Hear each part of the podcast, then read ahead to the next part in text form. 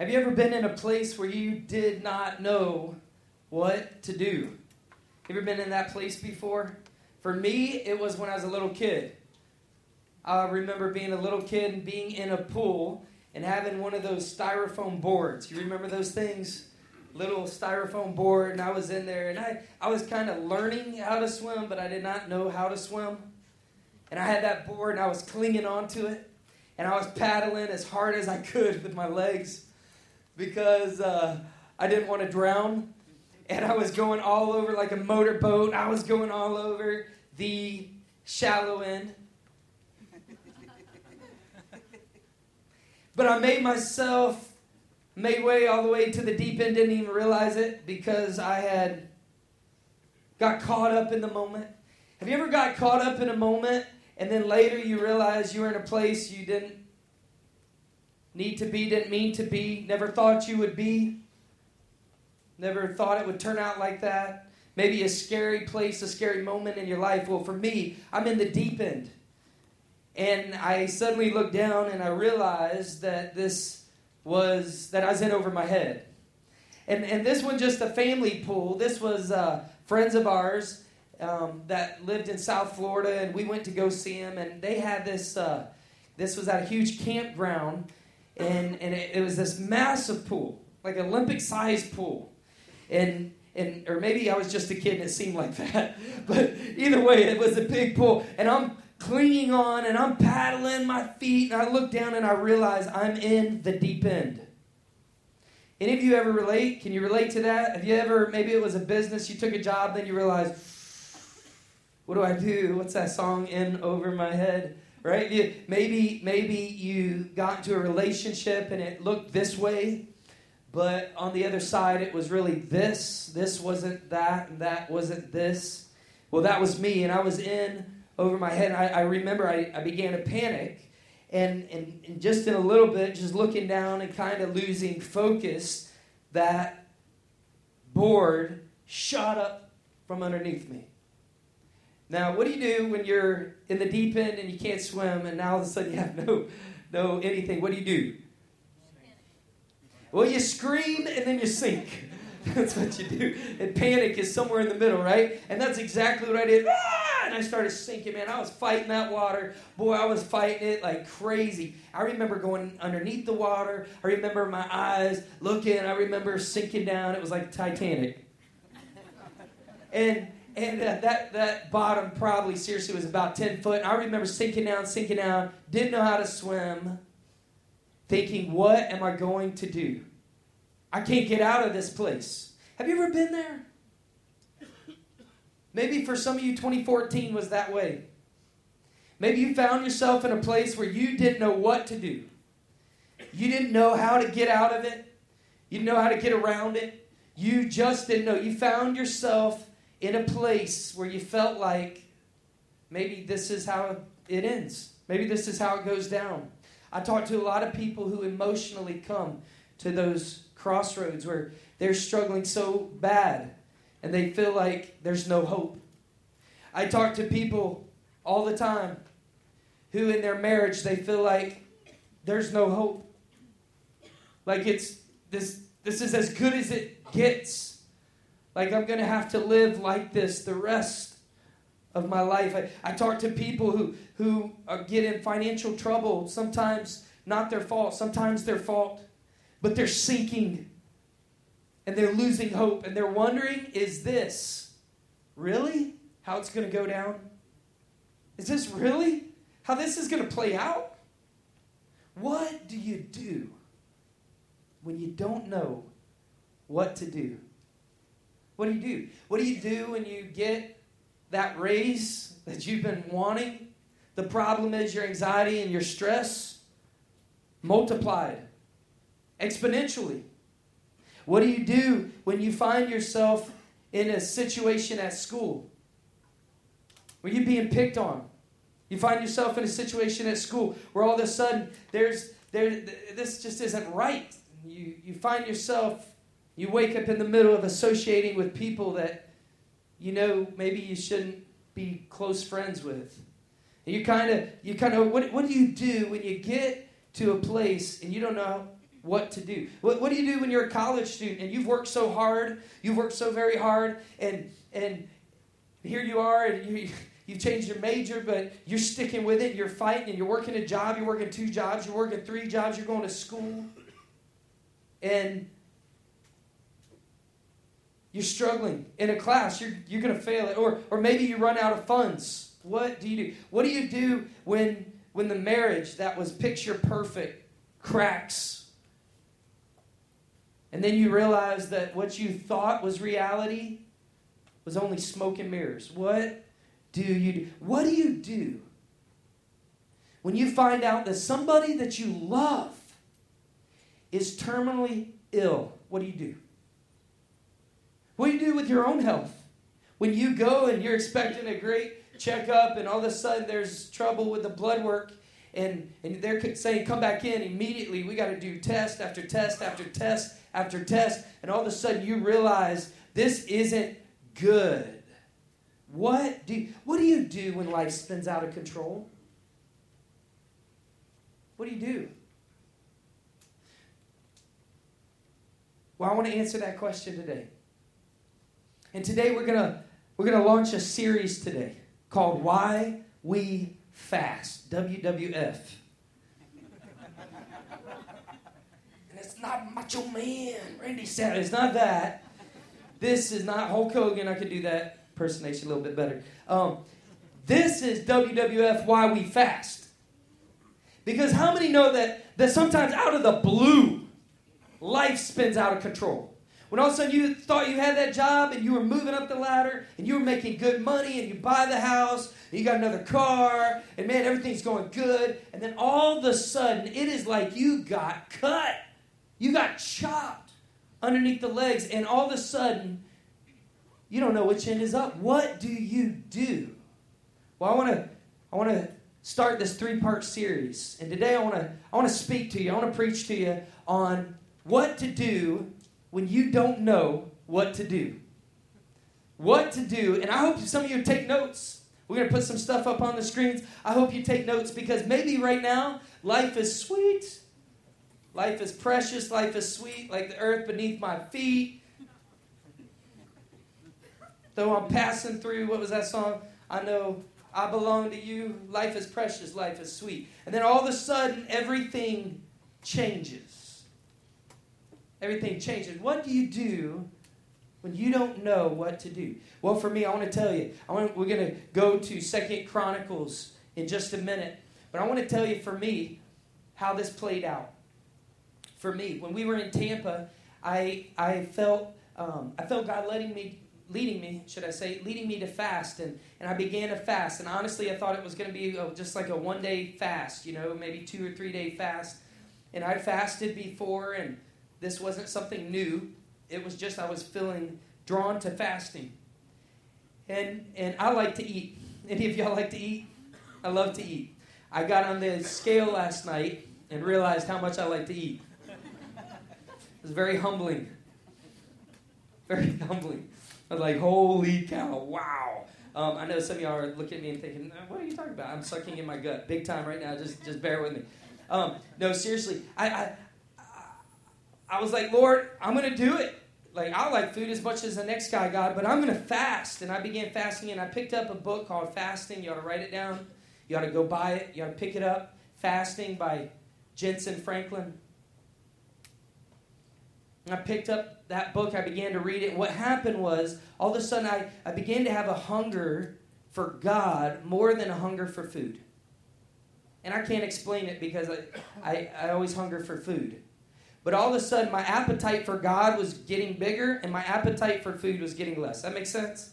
And so, you know, the Bible says something like that, like, like blessed, blessed, like you're really in a great place when you hunger and thirst for God, you're going to be filled. And that's what began happening in my life. And, and, and this fast ended up turning into uh, a week, ended up turning into more than a week. But it was during this time that God was birthing in me God's dream, God's vision, God's reality of momentum. God saw back then what we see today.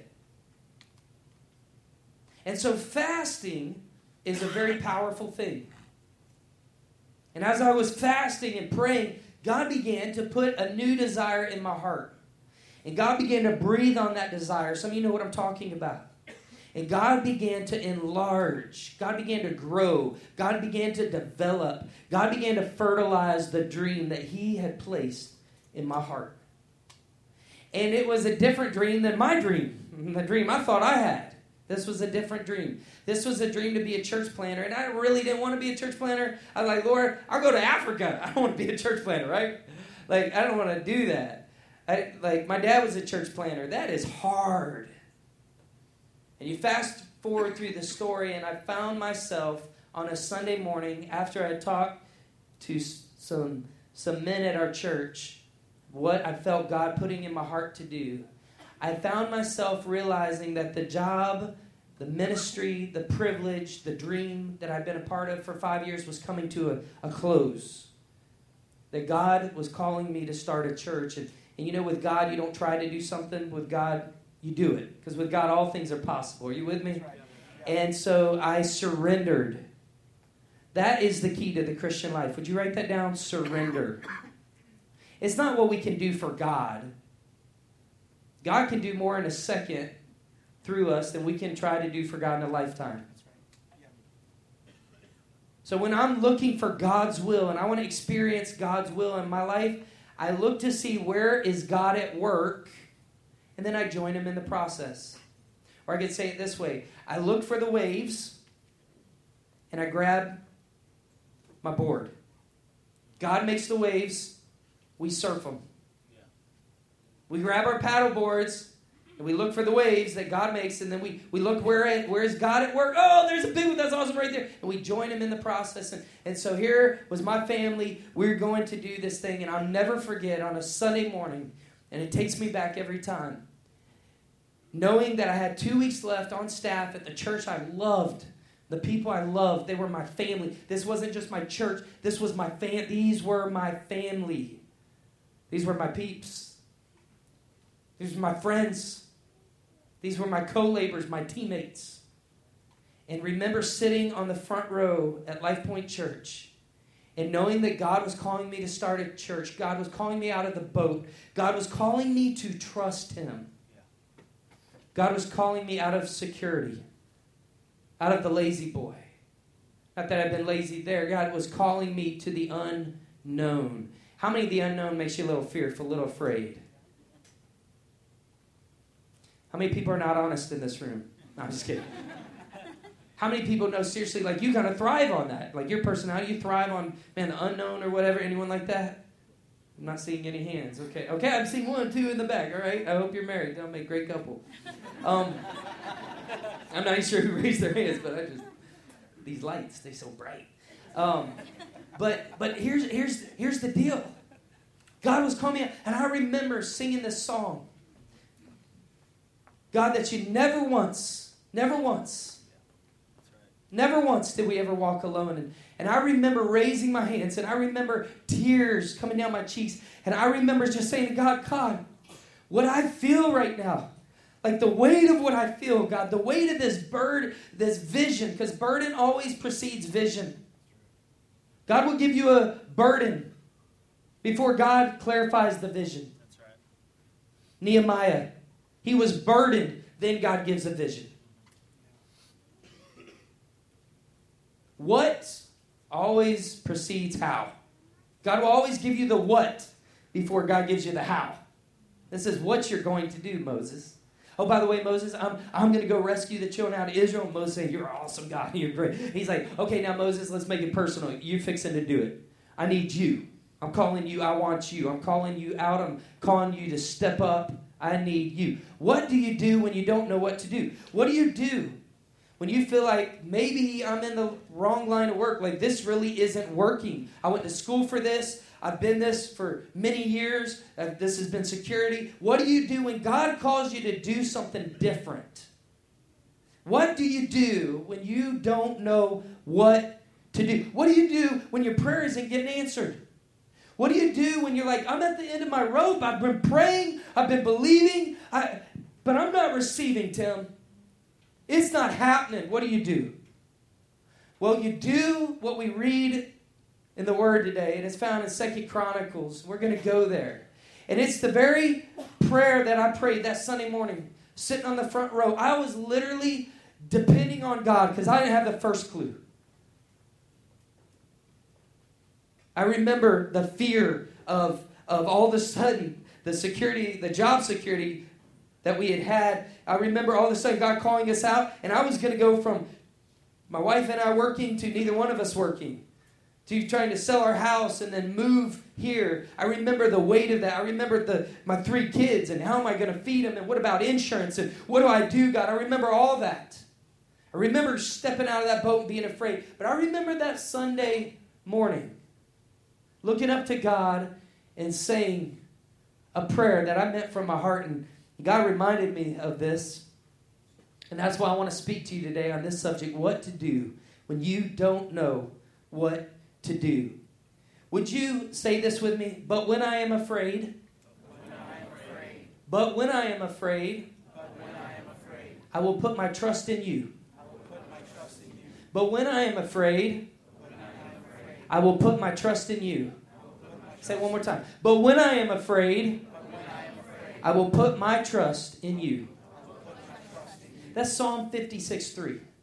That's your memory verse this week. I want you to memorize that that word. Scripture tells us that when we memorize God's word, it keeps us from sin. And sin always weakens, sin always erodes, sin always deceives. So we're going to memorize God's word, and this is your verse for this week. But when I am afraid, say one more time, but when I am afraid, I will put my trust in you. Mm, so good. I want to take you to a story. Let's go to Second Chronicles 20. Second Chronicles 20. I want to look at some verses here. We're going to pull up a couple verses. This is one of my favorite stories. And I wanted to come back here and in studying for this series, we're just going to hang out here for three weeks in this story. So it's going to be um, a trilogy. All right, so you don't want to miss next week, and you don't want to miss the, the week after that. So let's just let's go to scene one, can we? After this, the armies of the Moabites, Ammonites, and some of the Meunites declared war on Jehoshaphat. What a name. Messengers came and they told Jehoshaphat, a vast, a big, incredibly huge army from Edom is marching against you from beyond the Dead Sea. They're coming. Jehoshaphat was terrified. Someone say the word terrified. terrified. He was terrified. Have you ever been terrified? I've been terrified before. Been terrified before. I've been there. I, I think that's a great word, terrified, to describe where some people are today. I mean, all we have to do is turn on the news, right?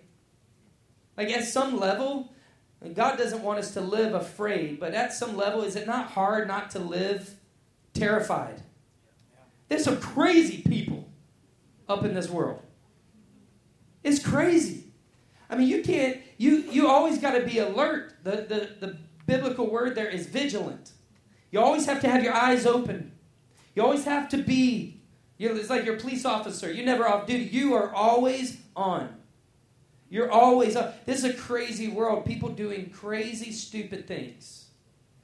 Well, here's a guy that loved God, and here's a guy who all of a sudden is given the news that his kingdom is about ready to be under attack, and they're bringing a vast army. This not. This isn't. Uh, you know, Team C. This is. This is Team A, and there are a lot of them, and he is absolutely terrified. I wonder if you and I were sitting at Starbucks, if you would tell me, Tim, in this area of my life, I'm terrified. I wonder what you would say.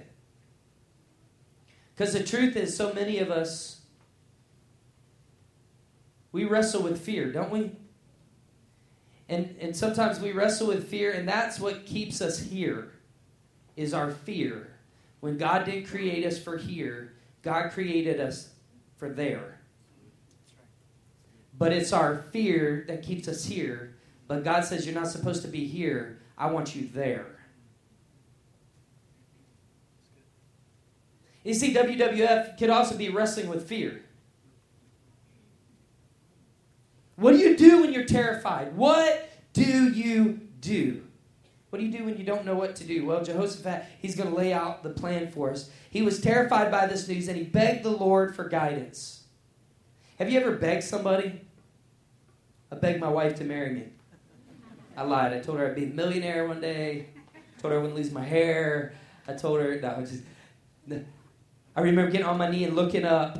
I think terrified is probably a good word there, or, or expected, or I don't know. But I remember looking up at those eyes. I remember, I remember the, the heart was pumping, the adrenaline. I remember looking up at the most beautiful woman I've ever seen and asking her to do life together forever.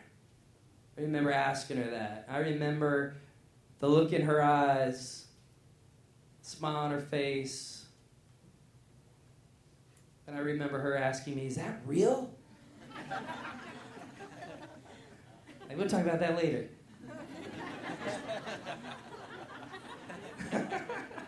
Pawn shops are amazing place. No, I'm just teasing. I'm teasing. I'm just kidding. I'm teasing. It's a joke. It's a bad joke. What has you terrified? Is it the relationship that you need to get out of, but you're too scared? because you don't believe you can do any better? Is it is it your behavior? Is you're spinning out of control? And the, the, the problem the problem is that you're trying to numb the pain. And that's what's leading you on this downward spiral. You just try you just want to know you don't even care. Just numb me. What do you do when you're afraid? What do you do when you don't know what to do? What do you do? Jehoshaphat, watch this. He begged the Lord for guidance. He begged, he pleaded. He begged. He didn't just say, God, help us. He begged God. It was real, it was personal. He begged the Lord for guidance. Now, watch this. He also ordered everyone in Judah to begin fasting. This is called a corporate fast. Every year we do this in January. We set aside 21 days and we fast together as a church. And we fast because some things only, write this down. If you get nothing else, get this. Some things only come by prayer and fasting. Some things. In other words, God has all these blessings in heaven for you as a Jesus follower, and there's only some of them that you're going to receive when you get serious with God when you pray and when you fast. Jesus fasted. Jesus was God. Jesus Jesus could do anything he wanted to do. So why did he fast and pray? Some things only come by prayer and fasting. Write this down. Biblical fasting. Would you write this down? Biblical fasting is refraining from food. Biblical fasting. Like I think it's probably healthy to fast from Facebook, social media. I think that's probably a healthy thing to do. I think it's probably a healthy thing to, to, to say, I'm going to fast from TV, you know, for a certain time. I, am just going to, you, you'll maybe gain a lot of time back, uh, better focus, get more things accomplished. But biblical fasting is abstaining from food for a spiritual purpose. Franklin, Franklin Jentezen said that. It's fasting, it's refraining from food for spiritual purpose. And it's for everyone. It's not just for pastors and missionaries, it's for everyone. Fasting is a continual prayer. That's what fasting is. Fasting is a continual prayer before God. And it's never convenient,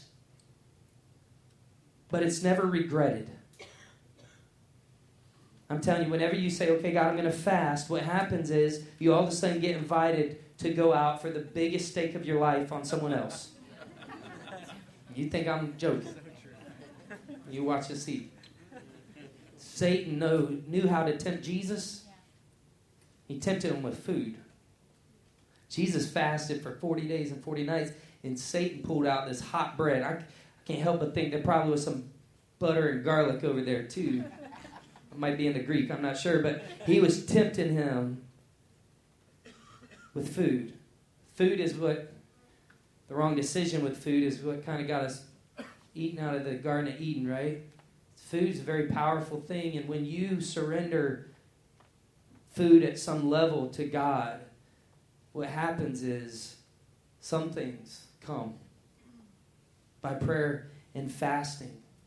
Fasting, one of the benefits of fasting is it gives you humility. This is what we see in this text.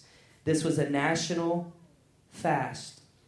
And I ask you the question what do we do when times get hard? When we get stressed, what do we do? Do you turn to food? You compulsive eater? Do you, what do you turn to? What do you use? What do you leverage when things get hard? Do you abuse alcohol? You say, man, if I just get a little weed, man, everything calm down. You know, if I just sm- smoke another 14 pack of cigarettes, you know, everything be all right. What do you turn to? Jehoshaphat turned to God. And I wish I could tell you I always turn to God. I don't. I always have it. I'm not perfect. That's why we say at Momentum, no perfect people allowed. Because I'm not perfect.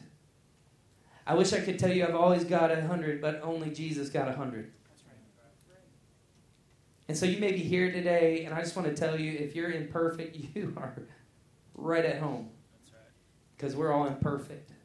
And whether you're a believer or not, listen, you don't have to be like us to be loved by us. I want nothing more than for you to know the joy of knowing the creator of the universe. I want nothing more than for you to know the one and only true God. I want nothing more than that for you.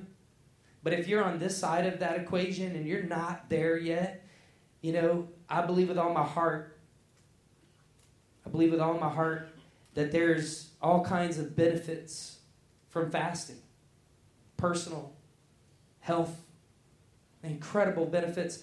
For these guys, they didn't have another option. What do you do when you don't know what to do? You, you get a hold of God. Jeremiah 33 3, right? Call unto me, and I will answer you, and I will show you great mighty things you don't even know. Call to me. You will never get a busy tone with God. You will never hear his phone bill hadn't been paid. You will never get a is disconnected, try back later, it's busy. You'll never get that with God. God says call, and I'm going to pick up. The problem is sometimes the noise around us is so loud, we think it's a bad connection. It's not a bad connection. We just can't hear Him because there's so much noise around us. They call out to God. Notice the prayer.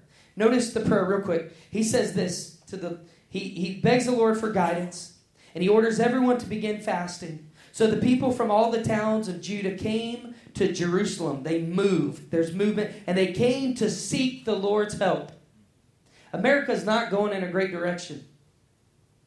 I wonder what would it have to take for us to say, God, we love America, God. We care about America, God. This is not going in a great direction, God. We are begging you. God, we are pleading you for a spiritual awakening. When moms and dads are killing children,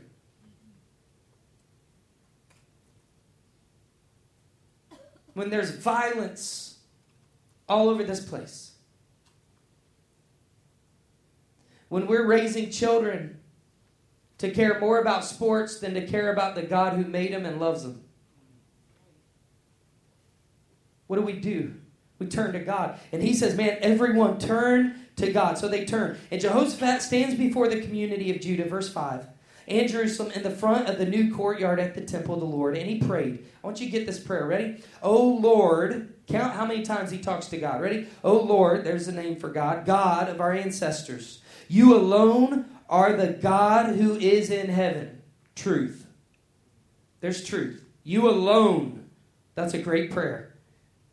By the way, Steven Furtick wrote a book called Sun Stand Still, and in that book he talks about building a case before God. This is a great illustration of needing God to do something, to move on your behalf, but you don't focus on your circumstance, you focus on the Creator. He's going to build a case before God. He's going to remind God, not because he thinks God has forgotten, but he wants to tell God, I've not forgotten what you have done. O Lord, God our ancestors, you alone are the God who's in heaven. You are ruler over all the kingdoms of the earth. You are powerful and mighty. No one can stand against you. O our God, did you not drive out, here he is, building a case, did you not drive out those who lived in this land when your people Israel arrived? And did you not give this land forever to the descendants of your friend Abraham? Your people settled here and built this temple. Why? To honor your name. They said, whenever we are faced with any calamity, trouble, trial, problem, such as war, plague, or famine, we can come to stand. I think we sang a song today about that. We can come to stand in your presence before this temple where your name is honored. You know why I love coming to Momentum Church?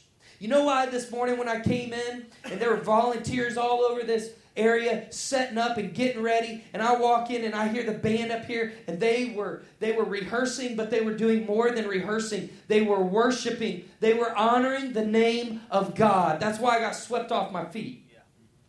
It just hit me as boom. God thank you. Like I got to stop everything like, I don't want to just be going through motions. Like, you are here and you are the true God, and you are still mighty, and you are still strong, and your arm is still powerful. Your arms are still the everlasting arms. Your hand has not lost any of its power or might. You still have your great grip, and I am in your grip. You are still in control. What do you do when life spins out of control? You realize that you don't have to be afraid. Why? Because He is in control. That's right. You might not be in control. Most of the time, we're not in control, are we? Yeah. But He is. So you take your eyesight from here and you tilt it to there. You redirect your focus. And He redirects the focus and He says this He says, We can cry out to you to save us. When they built the temple, this is what they were saying. One day, one day our children, one day our grandchildren, one day our great grandchildren, they will find themselves not knowing what to do. But we are building this place so that in this place, there is a place that was built to honor the name of the Lord our God because there ain't nobody like him. And one day our children, and one day our grandchildren, and one day our great grandchildren will be able to come to this place and call to God for help. I love coming to Momentum Church more than anything else because this place is set up every week to honor the name of the Lord our God. And there's something special about this place. That's right. It's more than a middle school. This is a place where lives get transformed every week. We see RTLs, radically transformed lives. We see people pass from death to life. We see marriages that were hanging by a thread and God rescues them. We see people who were totally consumed with drugs, totally consumed with alcohol, and ruining their life, and God sets them free. Every week, this is a gas station. People who are running on fumes of hope, they pull into the parking lot. They come in. They are greeted with logos. Your logo is your smile. They're greeted with smiles. They cannot believe how friendly this place is. And the roof doesn't actually fall in, doesn't cave in. And the music actually sounds amazing. And they can actually understand what the Bible is saying. And they leave with something called joy. Yeah. Right. This is a place. And he says that's why that's why we're building this, and, and this is why this temple exists. And, and then he goes on and he says this Now, now, Lord, he says this You would not let our ancestors invade those nations when Israel left Egypt, so they went around them and they did not destroy them. In other words, we got a problem, God. It's not our fault.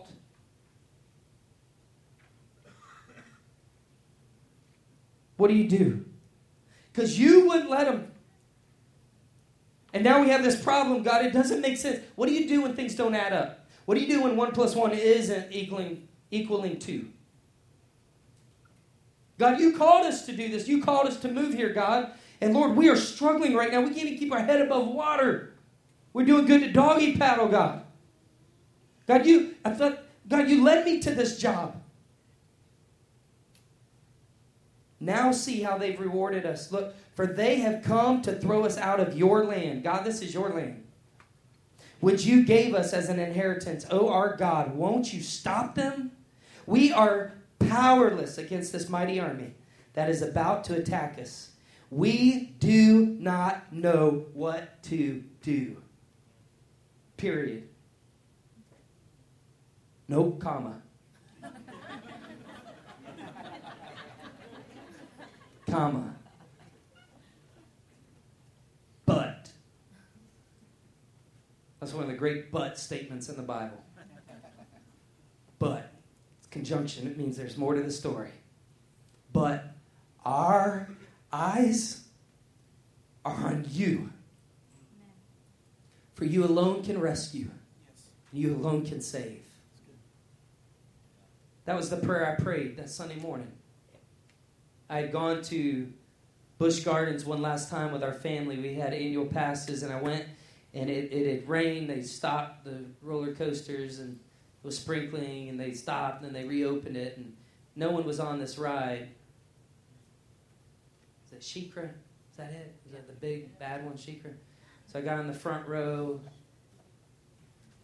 and I rode this thing. I've done it before many times, but all of a sudden I was thinking about how my life was feeling like a roller coaster. and I was thinking about what am I going to do? And I was living by myself in that moment. We went with our family. I was like, Steph, I want to go ride one ride. I went by myself and I rode this thing and I actually bought the picture. You know how they like to sell you the pictures. And I bought the picture because the picture on my face actually captivated the picture that was in my heart. How many would like to see that picture real quick? Oh, I would too, but I couldn't find it.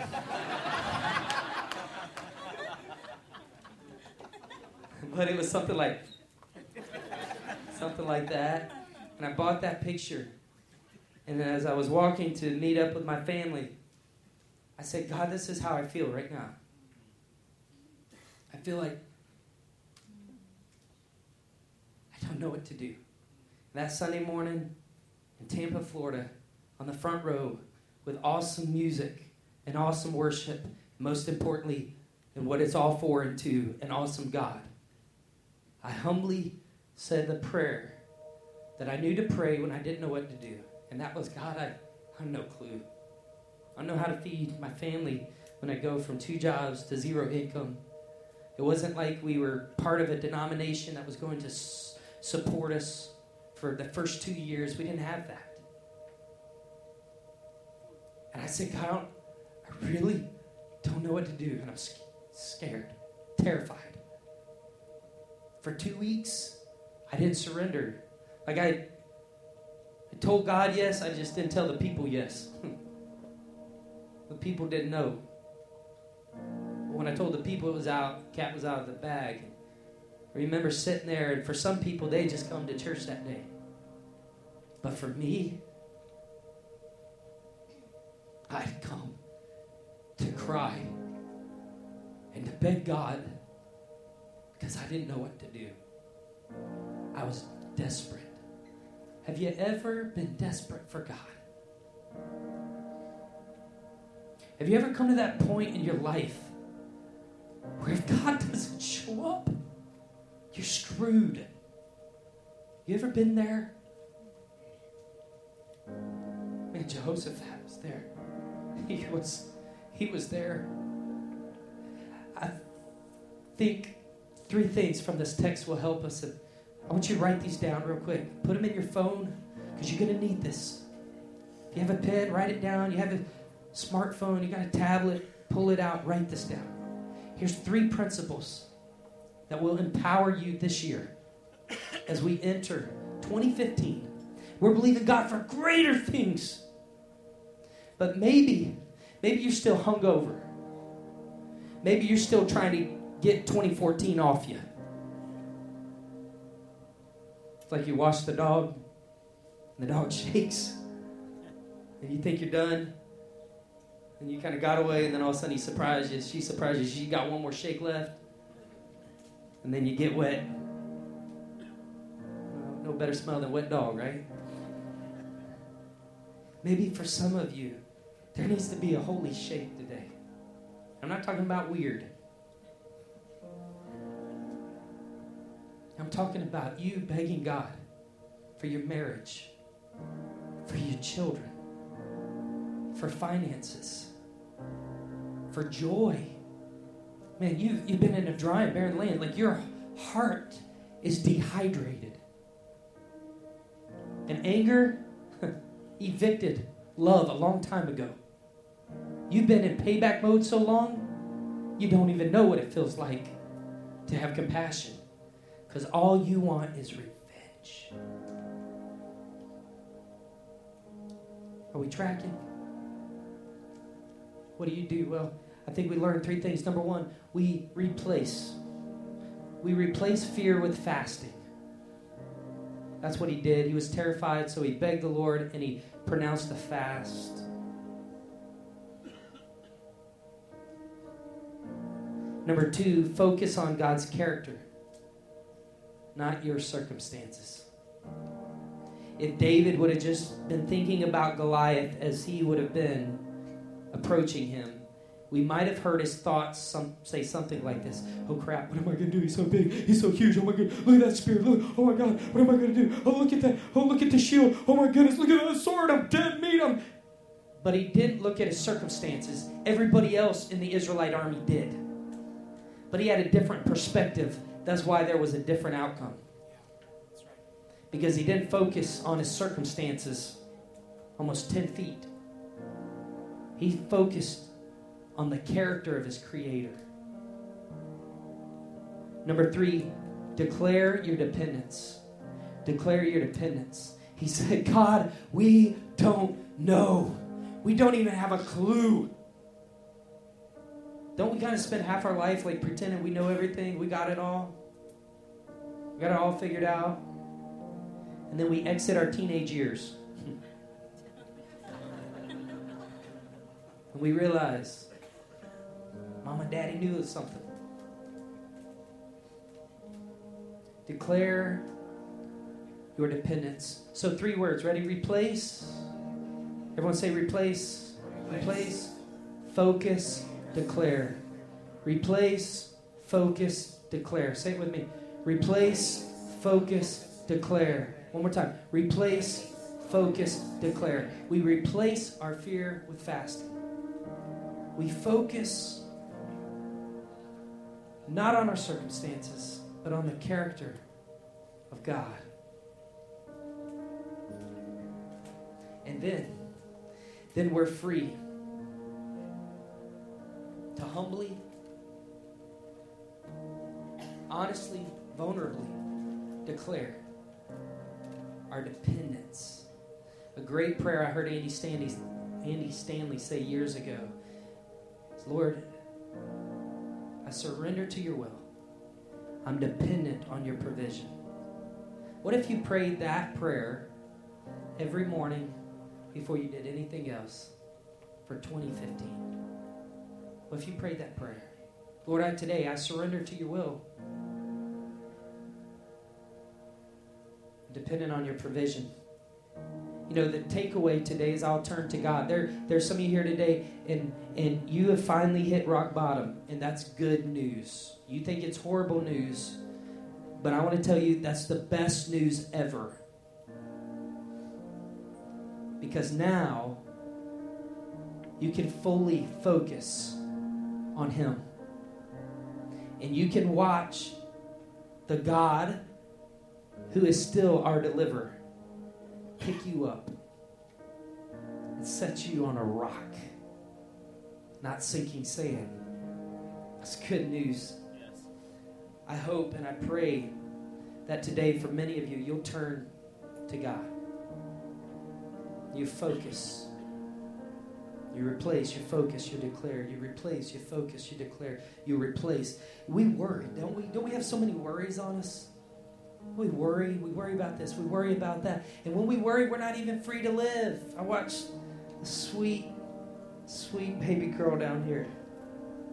And I leaned to Jimmy and I said, Jimmy, I can hear Jesus say, as we were singing and worshiping, she was down here dancing, carefree, worryless, enjoying the moment.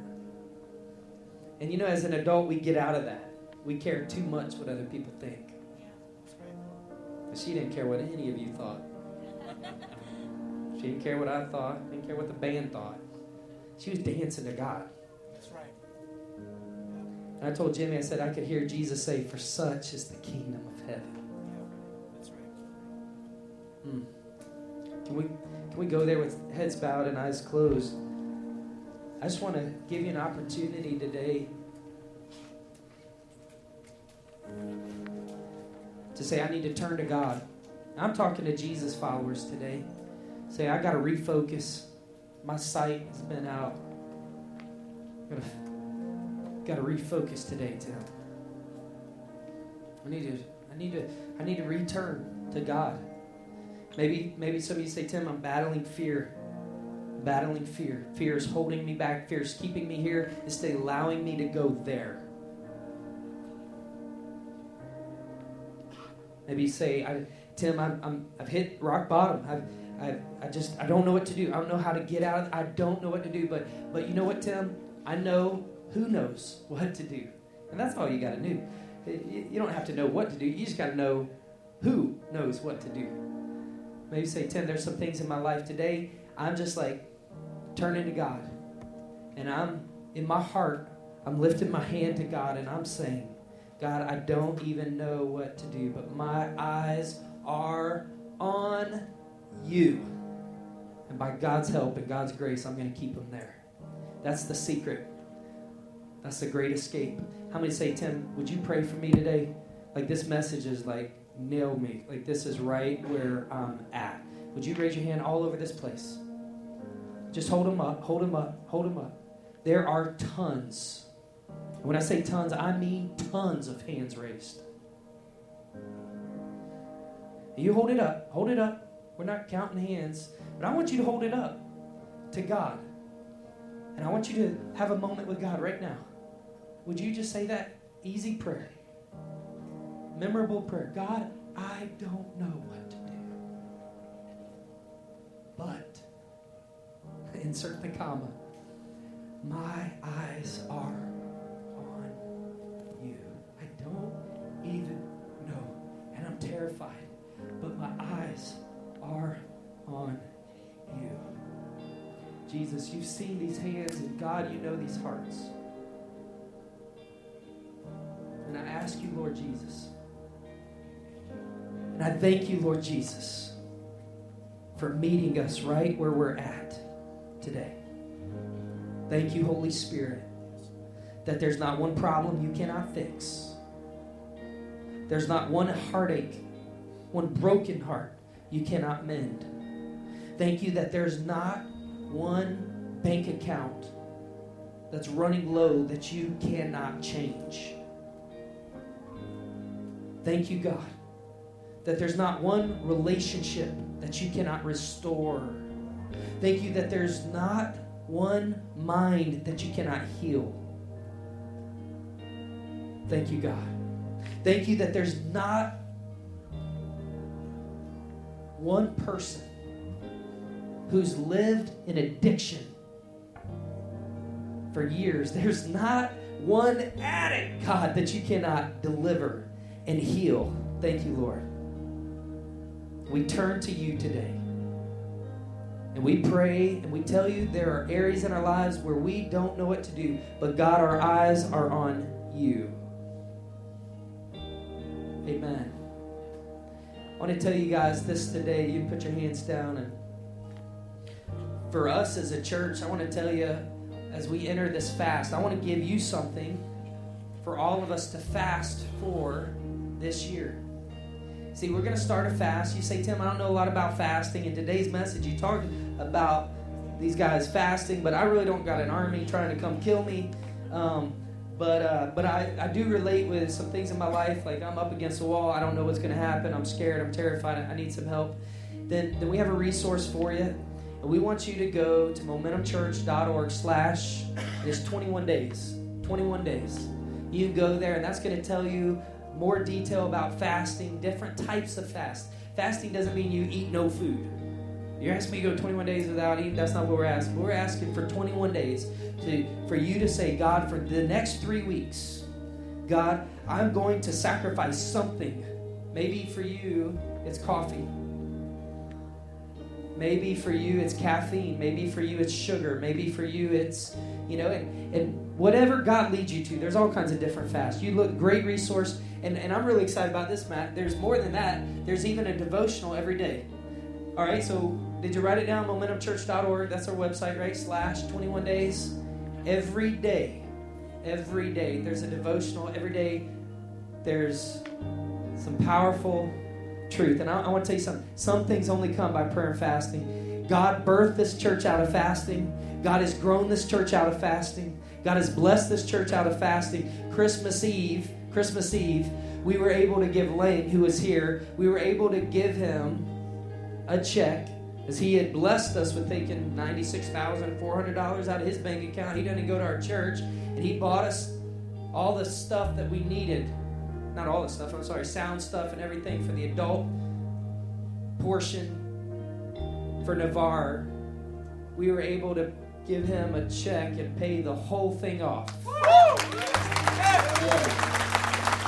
So, anyone get a Christmas card? Anyone get a Christmas card in the mail?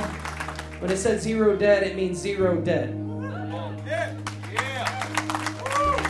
Now, I fasted for that in July. I had my little black book up there. In July, I did a 21 day fast every July, first 21 days. That's the second part of my year. I'm believing God for greater things. In July, we didn't have the campus pastor, didn't have the place, didn't have the funds. And by August and September, we had all three. And we started those payments in September, and we were given a year interest free to pay it back. We paid it off Christmas Eve $100,000.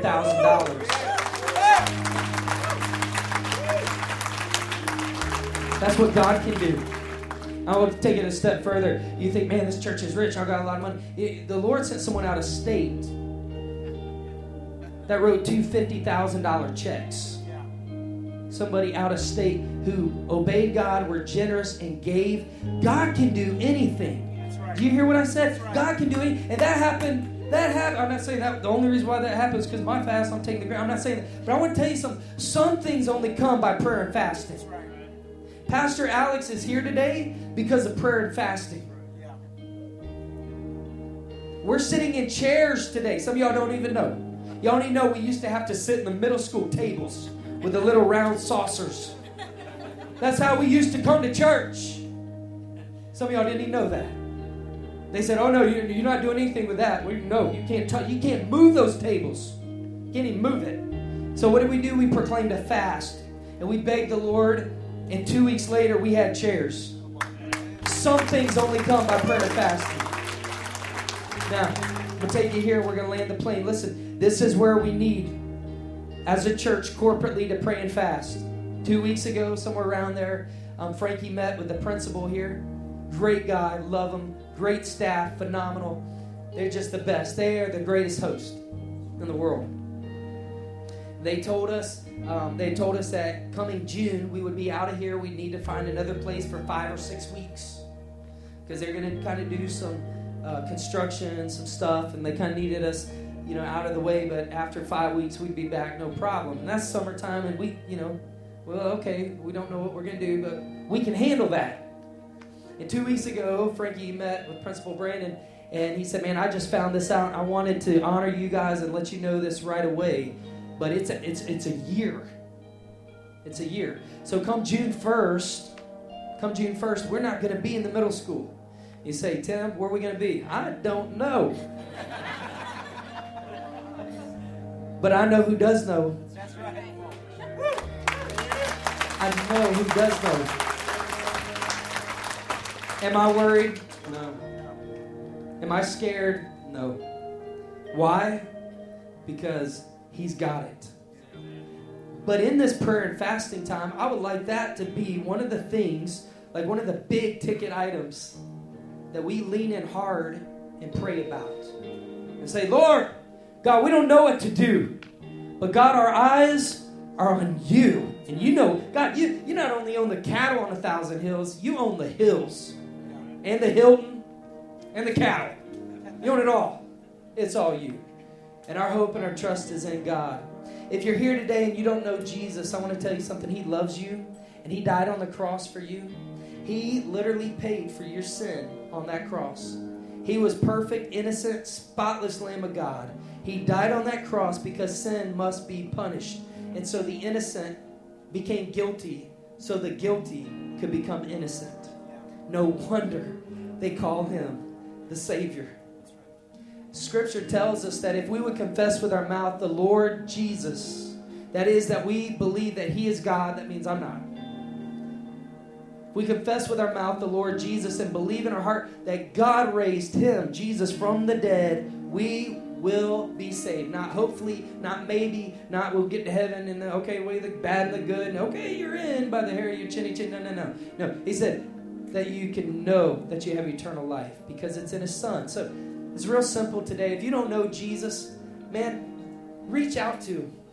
Call on him today and say, Jesus, I need you to do for me what I can't do for myself. As we close, I'd love to lead you in that prayer. Would you close your eyes one more time, real quick? I appreciate your cooperation today. And there's some people here. If you don't know God, you need Him. And you don't need Him so your life will be perfect because it still won't be perfect. You don't need Him so you just get fire insurance so you don't go to hell, which is a real place. So you can spend eternity in heaven. You need Jesus because He is life and you are dead without Him. You are dead in your sins, and you need Him to be your Savior, not your judge. So, would you today, would you turn to God today? And would you call on the name of the Lord and be saved? You can tell God a prayer as simple as this Momentum Church, we're going to pray it together to encourage those who will pray it for the first time. Dear Jesus, I am a sinner and I need you to do for me what I can't do for myself. And that is forgive my sins. I confess them. I need forgiveness. I fully rely on you. What Jesus did on the cross to make me right with God. Thank you for loving me, for dying for me, for being raised back to life for me. I put all my hope, trust in you and you alone.